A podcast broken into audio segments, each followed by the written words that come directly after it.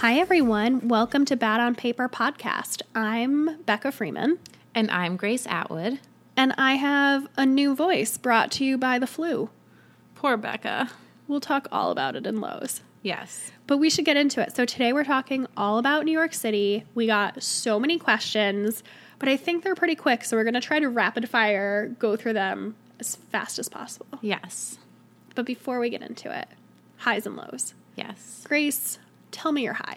So my high was that this past weekend I was in Atlanta and I was a keynote speaker for a blogging conference. And I've done a lot of public speaking. I've been on panels and different things like that, usually just panel discussions. I've never been invited to be a keynote. So I had an hour-long presentation.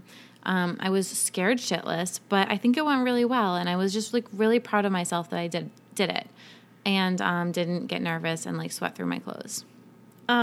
First of all, are you too big a deal for this podcast now? Yeah, probably. I'm like really famous. Wow. That's a pretty big deal. Second, I saw so many people on Instagram stories were like talking about what an inspiration you were. It sounded like people loved it. I think they really liked it. I just hope it was helpful. Like I tried to give as much like actual like tactical advice as I could because I feel like a lot of people present at these things and are just like, be authentic, like take nice photos, and like people walk away and they don't learn anything. Well, I'm so proud of you. Thank you. What was your high? I don't really have a high, which we can talk about in my low. So I got back from Mexico City on Sunday night, really late, had like one day to grocery shop and like get my life together. Tuesday actually had a productive day and then got the flu on Wednesday, which is my low. Spoiler. So like I don't have time to have a high. But what are you doing tonight? But my high is preemptive that I'm taking my first Spanish class tonight. I'm so proud of you. You're going to love it. I'm so excited. I'm such a nerd at heart. I'm like really excited to take a class. That's really fun. I want to take a class. I don't know what I would Come take Spanish classes with me. I don't know. Okay. I don't want to. I want to take like a crafts class, like a painting class. Oh my gosh. Have you ever been to Baked in Brooklyn? No. It's like Color Me Mine, basically. Oh. It's like pottery painting, and it's BYOB, so you can like bring wine while you paint pottery. But they have mosaic night every Thursday. Oh, and I'm going with my friend Allie, and I want to learn how to make mosaics. I want to do that. Okay, I'll check it out, and we can go. Perfect. Tell me your low. Ew, it's just, I talked about this last week, but my computer, I brought it to the Apple store, and it is salvageable. So I'm spending $750 to get it fixed. Oh, yeah. Dumb. So, dumb. But you know what? We're moving along. We're being positive, and we're just not going to think about the fact that I just lit $750 on fire. Girl, I feel you. It's been my summer of just lighting money on fire. I know. And your low? My low is that I managed to get the flu in August, which I think is actually an accomplishment. I think it is. So I learned. You better not get me sick. I think it's unlikely. So it says that you're contagious. I read online before I came over here because I was like, ooh, should I cancel on Grace? And it says you're contagious for up to 7 days after you start showing symptoms. And today's the 7th day. All right. I'm still like, don't breathe on me. I'm not going to breathe on you. I'm going to sanitize the whole apartment when you leave. That's a good idea. But anyway, so I learned that apparently, I mean, I guess this makes intuitive sense, but I didn't realize this, that flu season is the summer in the southern hemisphere, which makes sense because it's their winter. Oh, yeah. So I think I must have just like picked it up on like one of my flights in Mexico or something. Oof. But yeah, I literally went from, hey, I like think I have a tickle in my throat to, oh, I have 102-degree fever in like 6 hours last week and have been sick ever since. I'm on the mend, but my voice still is like not there and I'm still stuffy. Yeah. So I'm hoping tomorrow is done because we're going to Cape Cod. Yes. So well, you're going to Cape Cod tomorrow. I'm going to Cape Cod tomorrow, and Becca's crashing my family vacay, which is not really a family vacay. It's just I was invited. You were invited. Don't you make it sound like I'm? She was like invited. Freeloading. Yeah. No. We're going. It's like probably the last time I'll go home to have Cape Cod truly be home. So what about the holidays? No, they're coming here. Oh. Yeah, because my sister's pregnant, so she's not going anywhere. So we're having Thanksgiving at my house.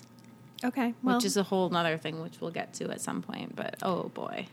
So should we have Desperation Minute? Yes. You guys, first of all, thank you. We've had so many incredible reviews this week. We had one really mean one, but we'll just not talk about that. You can't please everyone. Not everyone is going to like us.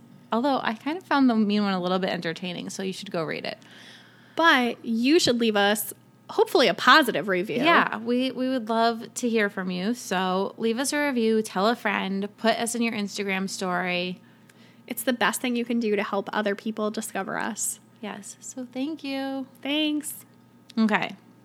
Before we get into questions, should we have a quick word from our sponsor today? Yes, you guys. So this week's episode is brought to you by RX Bar. And RX Bar is a whole food protein bar. I personally love it because I tend to get very, very hangry. I will just forget to eat, and suddenly I notice that I'm in a bad mood. So I love it for a quick breakfast on the go, like that 3 p.m. snack when you just realize you need like a little extra something, or after the gym. It's a great source of protein. My trainer has told me that I have to eat protein after I work out, and sometimes it's hard to like, you don't want to like cook an omelet or something. So this has egg white protein, which is actually a great source of protein and easily absorbed. There's 14 flavors, and they have a new nut butter. I am obsessed with the nut butter. So it's squeezable, so you can like squeeze it onto a rice cake, or if you're gross like me, you can just eat it straight out of the package. It's really, really good.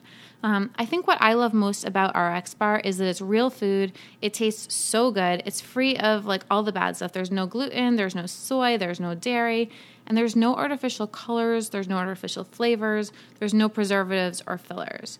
So I love it. I always have a couple of these in my bag, in my gym bag, in my carry-on. Like I just like keep them everywhere because if I don't eat, I get like really mean.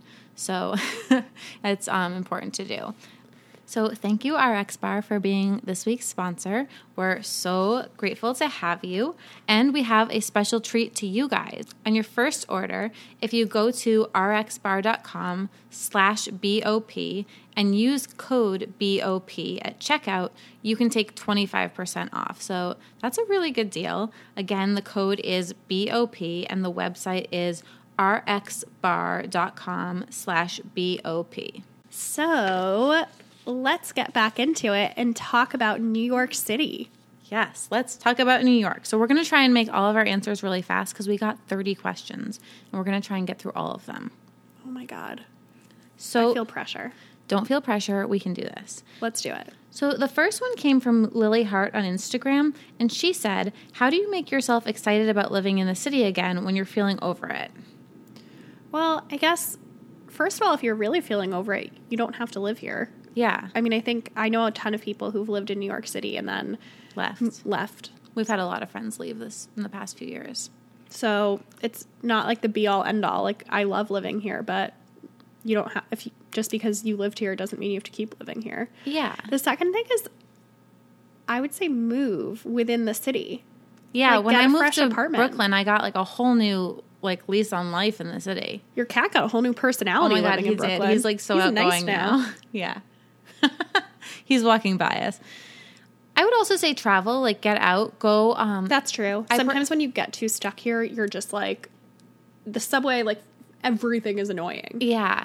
Like even just going up to like Hudson Valley or what is that art center that I love? Oh, Storm King Art Center. It's just it's like this kind of big sprawling park where you can ride bikes and see all these cool outdoor art installations. Like just get a little fresh air.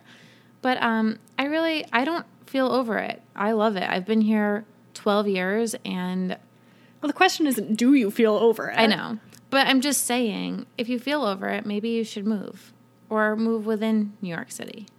Yeah, getting a new neighborhood could be a cool way to just like totally feel like somewhere new. Because I don't explore other neighborhoods as much as I would like to say that I do. Yeah, I think, and that's also another thing you can do is like...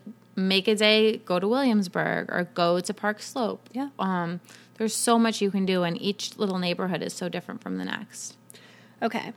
This person, A. Militano1 on Instagram, said, I visited New York 3 times and I'm going again in the fall with friends, but I will have a full day to myself. How should I spend a perfect day alone in New York City? Girl, first of all, It's not scary. Like, having an alone day in New York City is the best. Is awesome. Yes. Okay. So what I would do is I would split up my day between Soho and the Upper East Side. So I would start, there are so many great shops on Broadway. There's an amazing Bloomingdale's, and there's like all these cute little shops.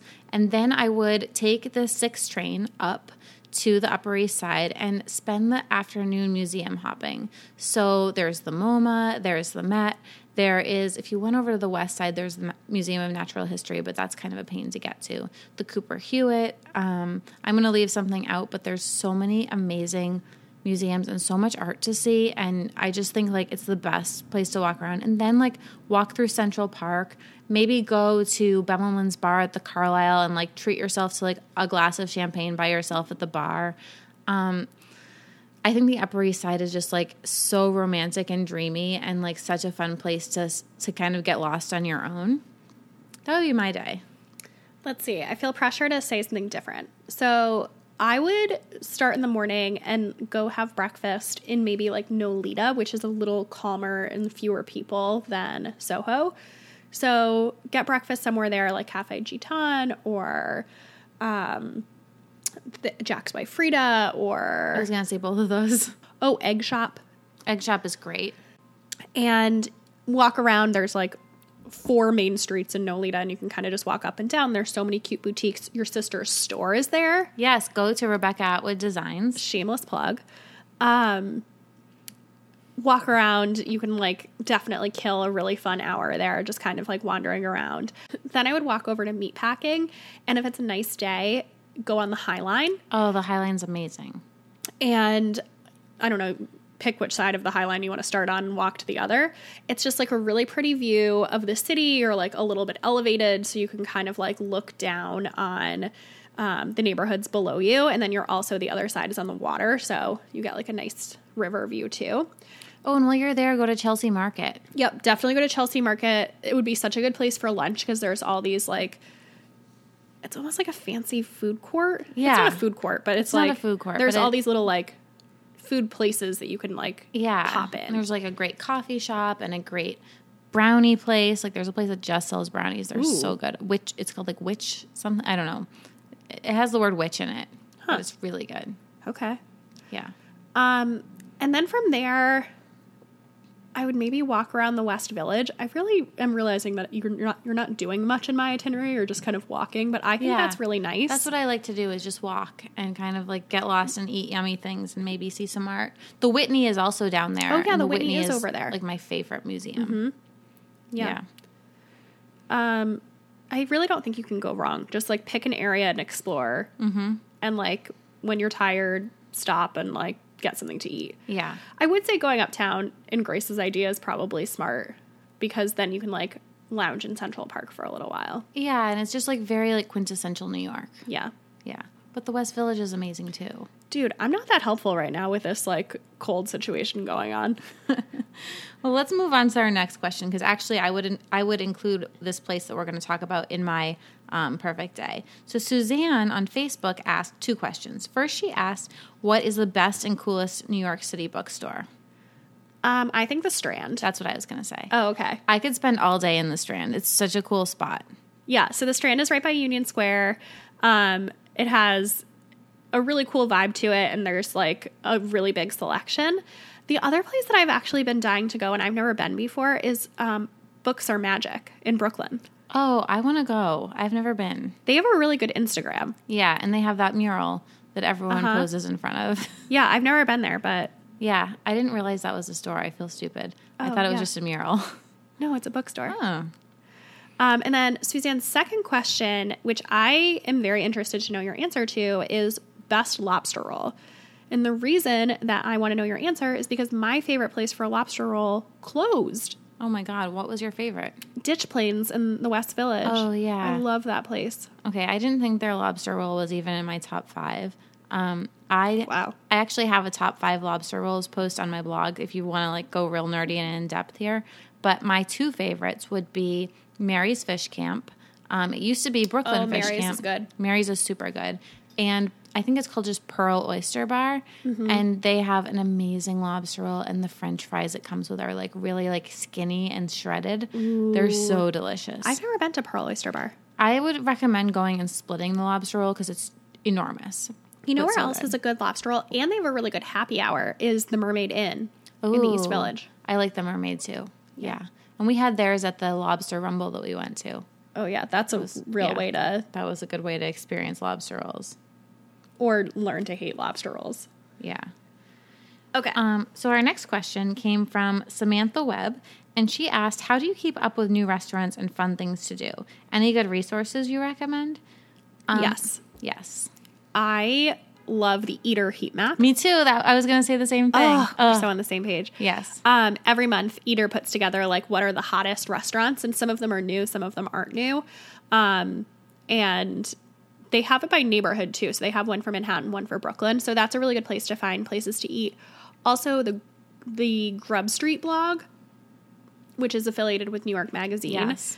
I get their newsletter, and I don't always read it, but sometimes, like, I'll catch a subject line in my inbox that says something about a restaurant opening, and so, like, that'll pique my attention.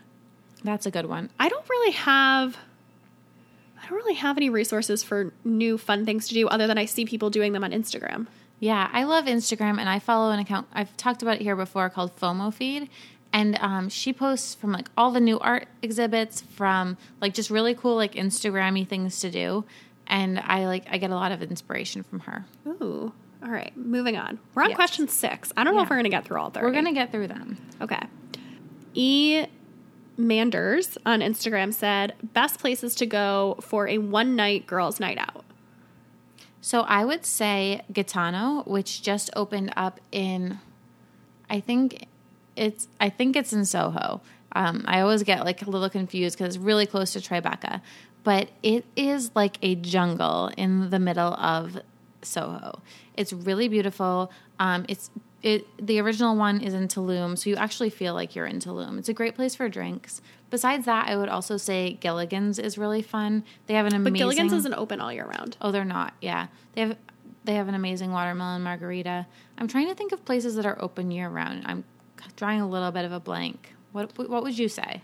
I like Ghost Donkey, but I think I like that because it's right by my apartment. But that's a really fun place, and they have really fun drinks. It wouldn't be a whole night, but it would be like... If you want to be fancy and you're like having a smaller girls' night, I would say go to the Polo Bar, which is up like in the 50s, and have like a very fancy dinner, and then go to Bemelmans Bar at the Carlyle, or go to Cafe Carlyle and see a show. If you can't tell, the Carlyle is like my favorite place in the world. Oh, you know where else is great? The Jazz Bar at the Roxy. Have you ever been there? No. I can't remember the name of it, but it's like, it's not... Paul's Baby Grand. It's like on the other side. Okay.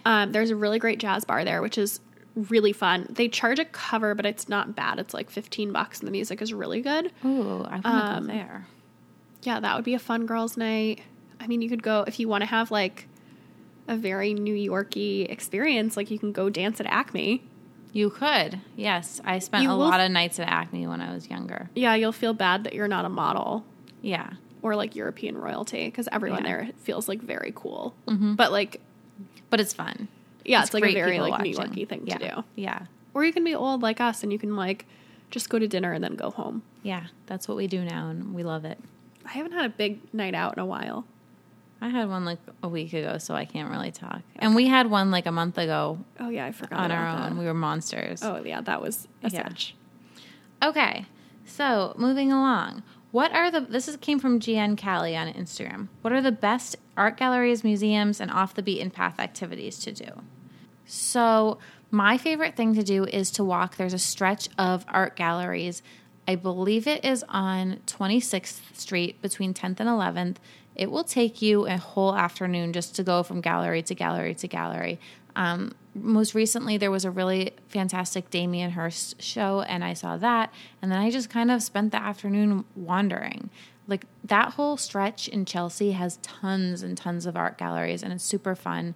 And it's lesser-known galleries, but there's so much great art to see. That's interesting. I've never done that before. I've never gone gallery hopping. Oh, if you ever want to go. I love it. It's actually a solo activity that I like to do, but I'll bring you. Okay. You can come. Yeah. So we already talked about museums and the question about what our ideal day would be. Yeah. But you know what else was really fun? Do you remember when we did that museum tour of the weird history of the Met? Oh my God, yes. So we went to this tour with this company called Museum Hack. Yes. And it was like very quirky tours of like weird history at the Met, and I learned so much. We learned so much. Like, remember if like the woman had a red ribbon around her neck, she was a prostitute? Yeah, like I've been to the Met so many times, and they had so many interesting facts that like I'd never heard before. It was really fun. So the company, we have no affiliation with them, but it's called Museum Hacks, and they do tours. Tons of them, not just the Met, but like all over the city. And they do like different themed ones. Like there's one that's like, I think we just did the regular one, but there's one that's like badass bitches of the Met, or like LGBTQ history at the Met, or like, I feel like they had a Harry Potter one at one point. They've got a lot. Yeah, that was really fun. I think that would be a really fun thing to do, like if you were visiting. Yes, I agree. So Jan Kelly wrote, again, what are the best under-the-radar boutiques and shopping? So I would say get yourself to Brooklyn. I am obsessed with Bird. Bird has, every time I go in there, I learn about a new designer or something. And they have an amazing, amazing selection. So that's one of my favorite kind of off-the-beaten-path stores. I have, like, no suggestions. I actually loathe shopping in New York City. It's too crowded and stressful for me. I mostly shop online, too. Like, I love a shopping mall, so I'm jealous of wherever everyone else lives where they can just go to the mall. That's so funny. So she also wrote cab, subway, or rideshare. I mostly take the subway now that I live in Brooklyn, but I don't do rideshares because I think it's weird. I don't want to. I know that I'm like in the minority here, but I don't want to share a cab with somebody. I do all three. It depends where I'm going and what time of day it is. So I would say anything that's during rush hour, always subway. Yeah.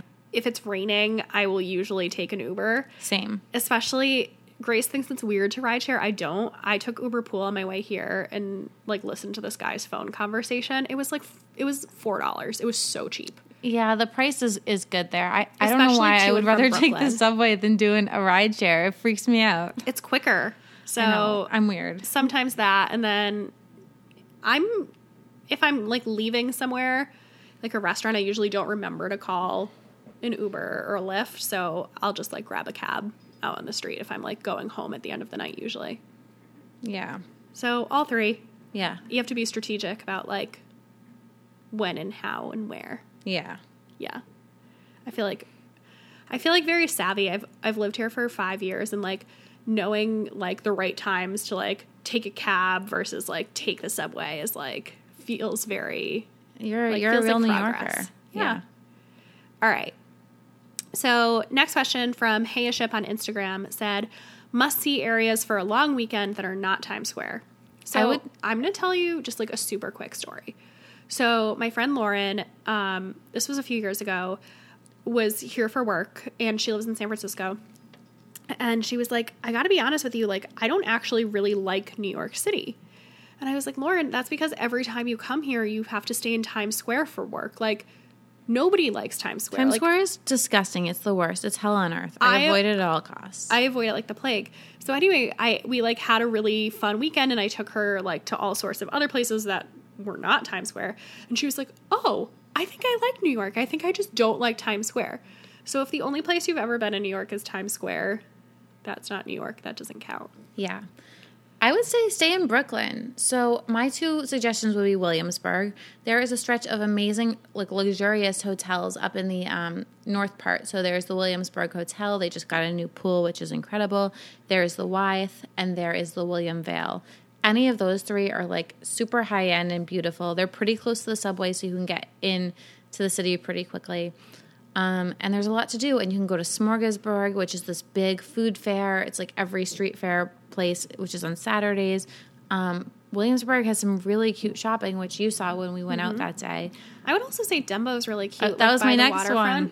Like the one hotel in Dumbo, it's a fortune to stay there, but if they're having a sale or something, like, look it up. Because I stayed there for one night when my building was broken, and it was amazing.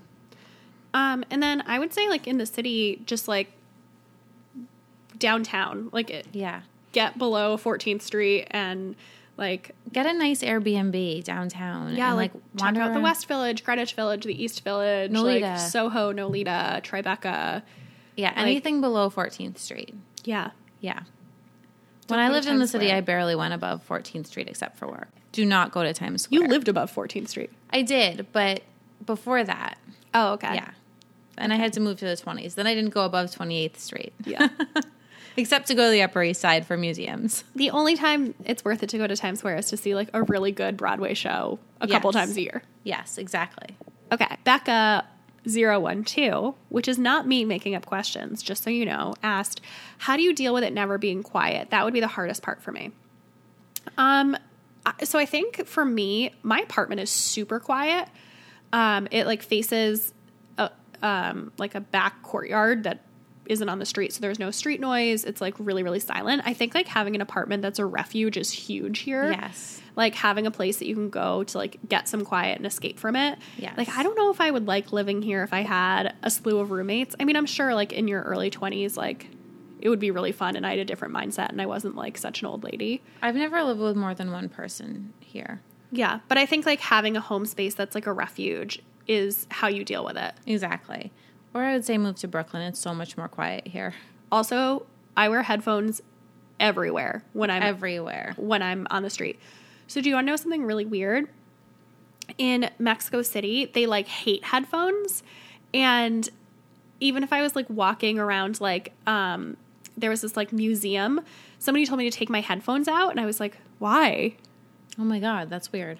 But I got asked, like, a bunch of times, like, they really don't like it when you wear headphones in public. I wear headphones everywhere. Like, I'm always listening to music, always listening to a podcast. I feel really weird and naked if I don't have headphones in. So, like, at least you can control your noise that way. Yeah. So next, Hope H. Woodhouse on Instagram said, where do you even start when looking for jobs in New York City? It seems so daunting. I mean, I don't think this is helpful advice. I was going to say, I think the best way to find it is through your network and through knowing people. If you don't have a network here, I would say second best is LinkedIn. Yeah. And I would say, like, never underestimate the power of, like, a really nicely written cold outreach email. Yes.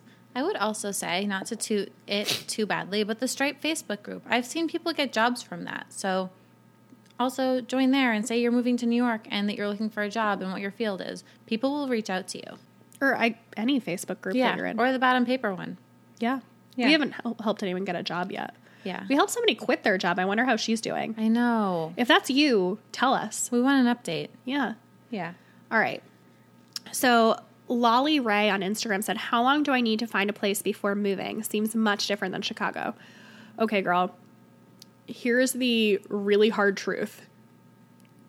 You probably find an apartment in, like, 2 to 4 weeks before you move into that apartment. Yeah. Which is, like, really, really uncomfortable. Closer to 2 weeks, and it's so closer to 2 weeks, yeah. If you start looking, like, 3 months in advance, you're going to be like, there is nothing. And you're right, there is nothing. Yeah. Christina, who works for me, is going through that right now, and she's moving September 1st, and she is, like, just starting to find places now, and it's mid-August. Yeah, it's, like, really down to the wire. So I would say, like, if you don't feel comfortable with that, like, maybe get an Airbnb for 2 weeks or, you know, have something else planned, because it really is, like, so last minute, where, like, the only way to find an apartment in New York is, like, you have this terrible feeling where you're like, I'm going to end up homeless. I'm not going to be able to find anything. But then, like, 2 weeks before, there's tons of stuff. Someone wrote, what is a good salary in New York to be able to afford a decent apartment with no roommates? Ooh, that's really hard. I want to say probably like $80,000 a year minimum, but that's in the city. You can get by. If you don't want roommates, that's because, you know, a good studio starts at like $2,000. In the city? Yeah. I would say even more. Even more? Like $2,200 or $2,300 maybe. My old studio was $2,200.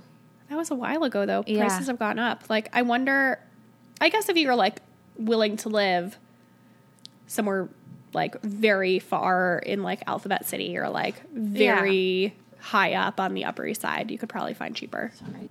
So there's a rule somewhere. I know that when you sign a lease, you have to make 40 times the monthly rent.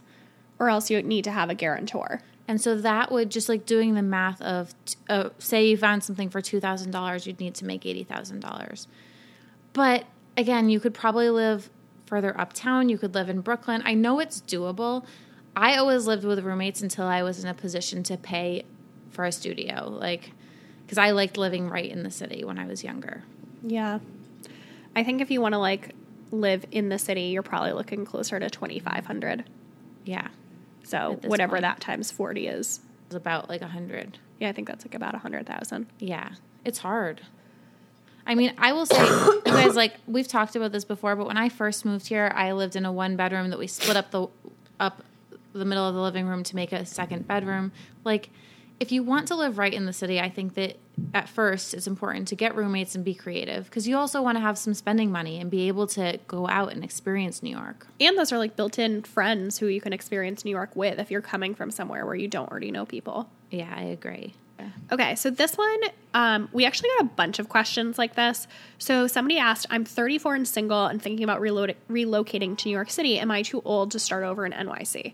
We had another one who also said this, who was 27. And I would say to both of them, like, you're not too old. You're definitely not too old. I'm 36. I make new friends, like, every month. Like, I'm single as well and, like, not even dating anyone because we've been traveling so much this summer. But I think you totally can do it. I think New York is pretty transient, so there's a lot of people, like, coming and going at all times. So, like, moving and being in your 30s isn't that big a deal. It's not a big deal at all. I would say I would be more concerned about your career than about your, like, social life and friend group. Exactly. So, like, as long as you feel comfortable that you can find a job in your field here. Yes. I think that's harder than, you know, and plugging in socially. It's a good time to move here, I think, too, because you're probably making more money so you can afford, like, that lifestyle. True. Yeah. Because when you're in your... They say that New York is either for the very young who don't mind, like, sharing, like, a two-bedroom apartment with three other people, or for the people who are making more money and are able to live a little bit of a nicer lifestyle. Yeah, it's that's kind of true. One or the other. So yeah. If you're in your mid-30s, I think you're, like, actually at a great point in your life to move to New York. Mm-hmm. It's really fun. I'm 36 and I love it. Along the same lines, this person, B. Godfrey 921, asked, is it possible to live in New York City on an entry-level salary? Yeah. It's hard. It's not easy. Get creative. Get roommates. You're going to have some stories that you're going to look back on and are going to be, like, things you laugh at. Yeah. I'm watching Christina do this, and she kind of has pieced together a few different jobs, and she is gonna have roommates and she's gonna live in Brooklyn, but they do, like, they have so much fun and they do a lot of, like, cute, inexpensive things every weekend. Yeah. So I think you can totally do it. Just be prepared to get creative and to, like, not always be comfortable. Yeah. But those years build character. True. So the next question, this person asked, tips and tricks on dating in New York City. She went on to say she's been on so many crummy dates. Girl, I don't have an answer for you, but I'm just here to validate that you're not alone. Yes. I wrote a whole post about this on my blog I think it was this winter. And I will just tell you, you're not alone. It is hard. I would say go on as many dates as possible. And this sounds bad, but date multiple people at a time so you don't get too invested in one person. Because that's what guys are doing. Guys are dating, like, 5 girls at a time. And I'm not trying to sound negative, but that's how it is. And I think it's important to, like, have a great group of friends and, like, not take it too seriously and have a good time, because you're going to look back at some point and you'll be married and you'll just be like, oh my God, remember those, like, crazy single years? All right. So the next person asked, any recommendations on finding a job in New York City when you're living somewhere else? Number one, like, hot, quick tip, don't put your address on your resume. Yes, agreed. Because people will overlook you because they don't want to deal with that it's going to take you longer to move here, even if you're a perfect candidate. Or, like, I think a lot of people just, like, apply to New York City jobs with, like, no intention of moving here too. Yeah. So don't put your address on your resume. Yeah. And network as much as possible. I would say, you know, kind of like the things that Becca said earlier, LinkedIn is a great resource. Sending a really thoughtfully written cold email, posting in a Facebook group or something. I've had a lot of people post in the Stripe Facebook group with this exact question, and then people being willing to help them out. Yeah. Oh, this one was really funny. So I love this question. Katie Herklotz on Facebook said, Where do you swim in the summer? It's the one thing I don't understand about living in New York City in the summer. I want to move there, but I just don't understand how you beat the heat. For the most part, you don't swim here in the summer. I mean, Soho House is a pool, but I've actually never gone to Soho House. I've swam in the pool, but I go like in off hours, like in the mornings, just to like, because in the afternoons, like after 5 p.m., it just turns into like... It's a zoo. It's a zoo. I would say two things. So I would say you beat the heat by standing in front of your window air conditioning unit. Like, beating the heat is a very indoor activity. Yes. The other thing is that I feel like more than in other cities, people leave on the weekend. So you, like, go somewhere else, whether that's, like, somewhere really close, like Hudson or the Hamptons or, you know. Yeah, or the Rockaways. That's, like, a great place to go. You go somewhere out of the city or you, like, take a flight somewhere. Yes. And, like, that's when you swim. I would say, like, I go to, like, well, my parents currently live on Cape Cod, so I go there a lot. The Hamptons are really close. The Hamptons are a scene, so if you go to the Hamptons, I would say, like, something a little bit nicer, like Sag Harbor is a lot more calm and quiet, and it's not, like, overrun by rich kids. But... yeah, you get out of the city or you find a friend who has a rooftop pool. Like, those friends are really good to have.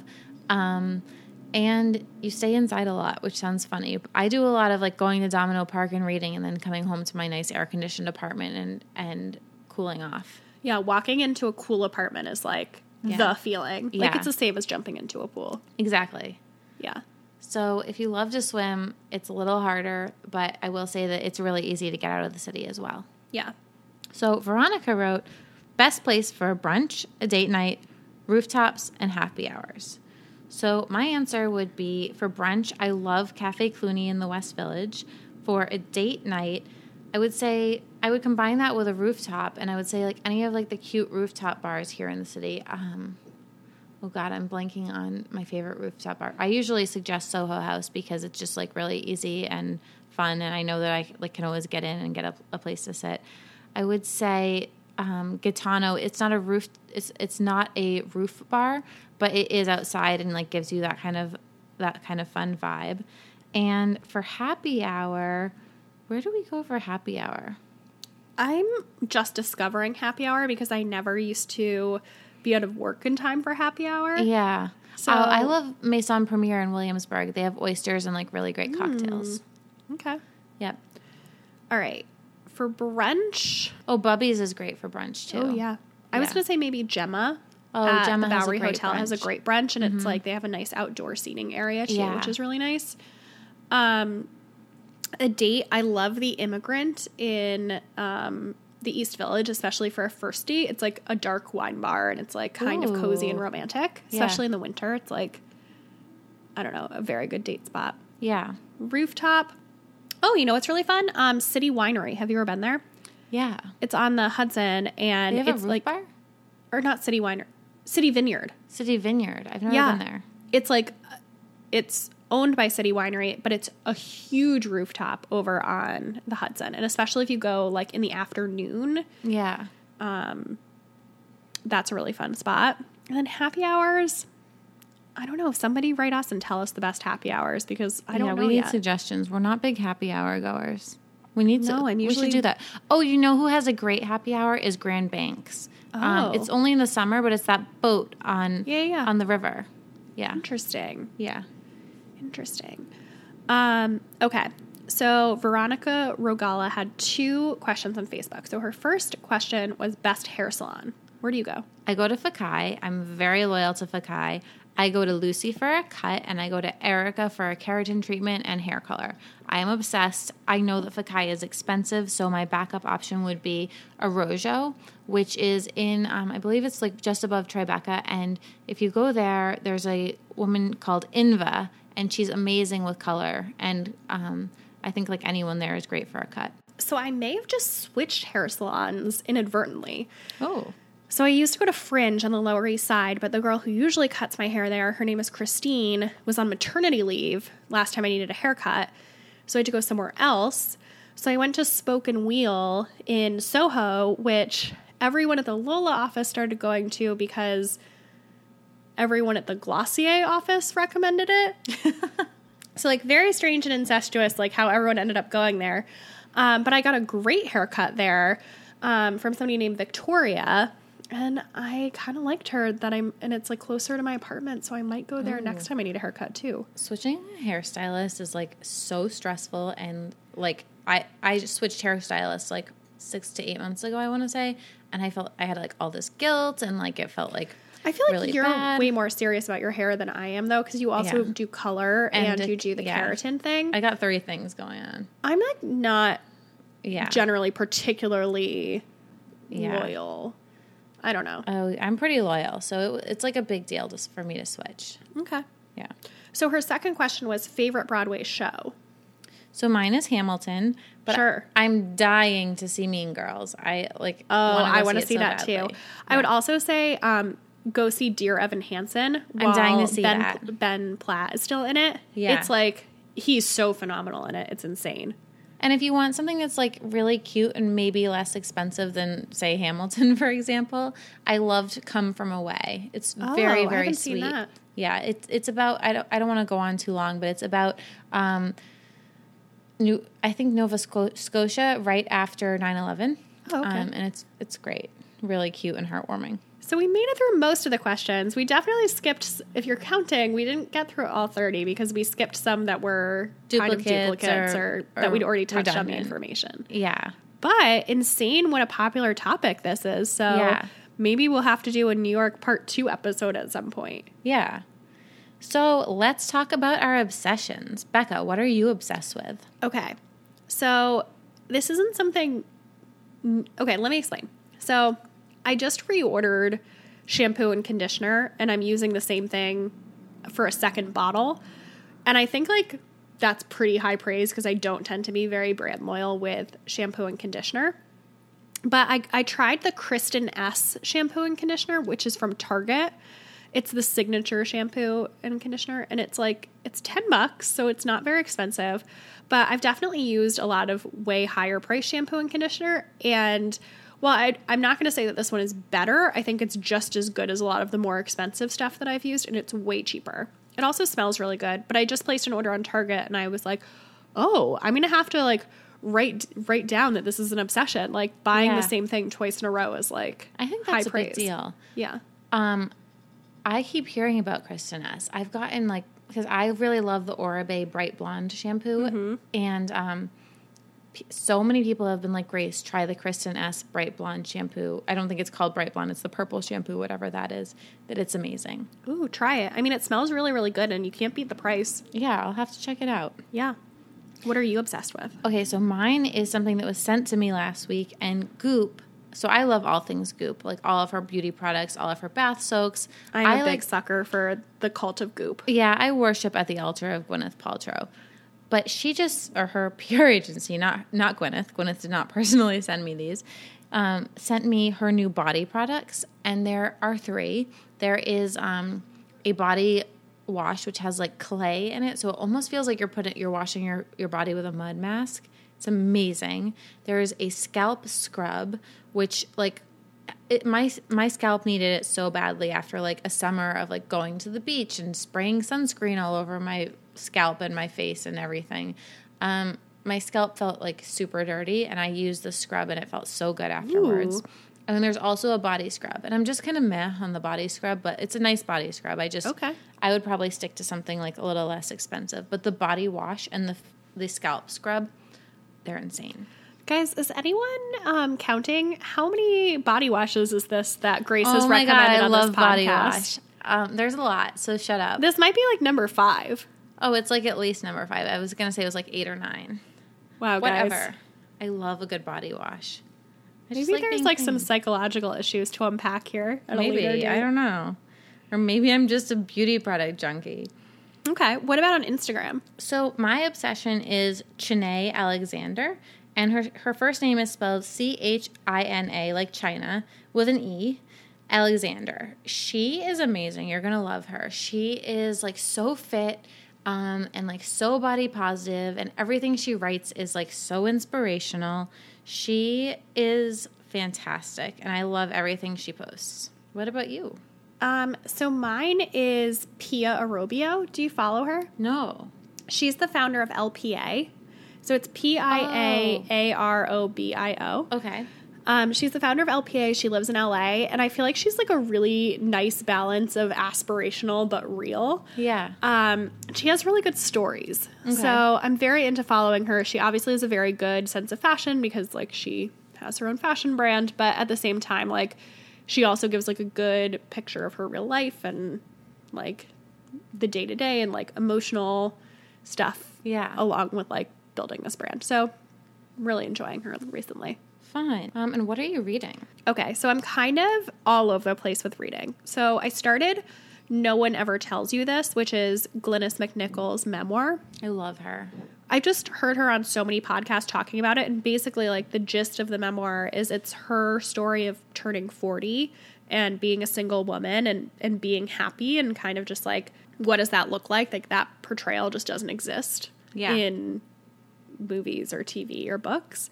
So it's really interesting. It's essays, and it's kind of like loosely connected. So I'm casually reading that. And then I started a book called Playing with Matches, and it's like a romantic comedy, and it's annoying me for two reasons that are not the book's fault. It's about me, not about the book. First thing is that the main character is in her early 20s in New York City, and I feel a lot older than her. So I'm like a little bit annoyed because I'm feeling old. And then the second thing is that she's a matchmaker, and she's just like setting these women up on all these dates, and she's like on all the dating apps, and it's so easy. Like, oh my God, this is so fun. And I'm like, fuck you, bitch. Like dating sucks in New York City. So I got kind of I'm going to finish it, I think, but I got kind of annoyed with her. Yeah. It's probably also because I have the flu and I'm just like annoyed at everyone. Yeah. So I stopped that, and last night I started rereading Crazy Rich Asians in anticipation of the movie this week. So the movie comes out, well, when the podcast drops, it'll be today. Yeah. So you better believe that on Wednesday I'm going to be at a movie theater by myself seeing Crazy Rich Asians. I had to put Crazy Rich Asians down because I couldn't get into it. I don't know what's wrong with me. Everyone loves that it's confusing with all the characters. Yeah, it's so good. Just like, I can't deal with all these people. I am ripping through it. I started it last night probably at like 8. Okay. I'm like 80% of the way through it. Like, frankly, you're lucky that I came here. It's raining, I'm sick, and I'm in the middle of a good book. Like, I should have just canceled on you. Yeah, you should have. So I'm loving rereading Crazy Rich Asians. Oh, well, maybe I'll go see the movie, but I'm not ever picking that book up again because I hated it. Wow, that's harsh. Yeah, Tell me what you're reading. So I just finished Marriage Vacation while I was in Atlanta. How was it? You know, it's really cute. So everyone was telling me I had to read it, and I just felt like it was a kind of like very clever, but a marketing ploy on behalf of Younger. And I love, love, love Younger. Me too, but I heard the book is actually very good. Yes. So it was ghostwritten by Joe Piazza, who I didn't know that. We love Joe. We're going to be talking about one of her books, Charlotte Walsh Likes to Win, in a few episodes. Oh my God, I didn't know that she ghostwrote it. So she also wrote Fitness Junkie. She wrote The Knockoff. Like she's really, she writes like a lot of my favorite like lighter reads. So I was like, well, I have to read this. The book is very cute. I got annoyed at the main character quite a bit, but I also like didn't really like the main character in the show Younger either. I thought she was like kind of whiny, like left a good life, like who just like abandons their family for a whole year. I don't know, like maybe I'm just like a little bit harsh. Like I'm like, don't make bad decisions. Like, get everything out of your system before you get married. But I love the book anyway. Okay. Yeah. I have the sample downloaded. I need to read it. And I'm at this point with Younger, like it's one of my favorite shows, and like I just can't get enough. Like each episode is only like, it's under a half an hour, and then it's like having to wait a whole week in between. Like what's going on right now between Charles and Liza is like giving me life. So I felt like it was like a nice little thing to do in between episodes. Okay. I'm into that. Besides that, I'm reading our next book, and I am obsessed. So we are reading Circe. Is that how you say it? No. How do you say it? Circe. We know that I can't pronounce things. Somebody wrote that I talk like I have a mouthful of rocks. You know what? I do. I own it. I'm working really on getting better. They were able to ascertain her pebble eating problem over the podcast. I have a problem. I love eating She just rocks. Has a mouthful of rocks. At all times. No, but I'm working on my diction. I'm like such a loser. When I spoke at this conference this week, I recorded myself so I could like really. Oh my God, it's like football play-by-play tape. Oh, I do, and it's embarrassing. I say too much. I can't pronounce certain words, but we're working on it. So I'm reading Circe. Is that right? Nope. Say it. Circe. I'm reading Circe, but this is going to be a real problem for next week. Circe. I'm reading Cirque. We'll just like, I'm sorry. Oh, God, guys. Grace, just tell us what the book is about. I'm reading Circe by Madeline Miller, and I'm obsessed. So it's all about Greek mythology. And mythology was like one of my favorite subjects when we were in high school. So I love this. So she is the daughter of Helios, who's the god of the sun. And this is like her whole story. So it brings in like so many of the characters from mythology and kind of gives you a backstory there. And it's fascinating. Like, I absolutely love it. It's really good. I just finished it.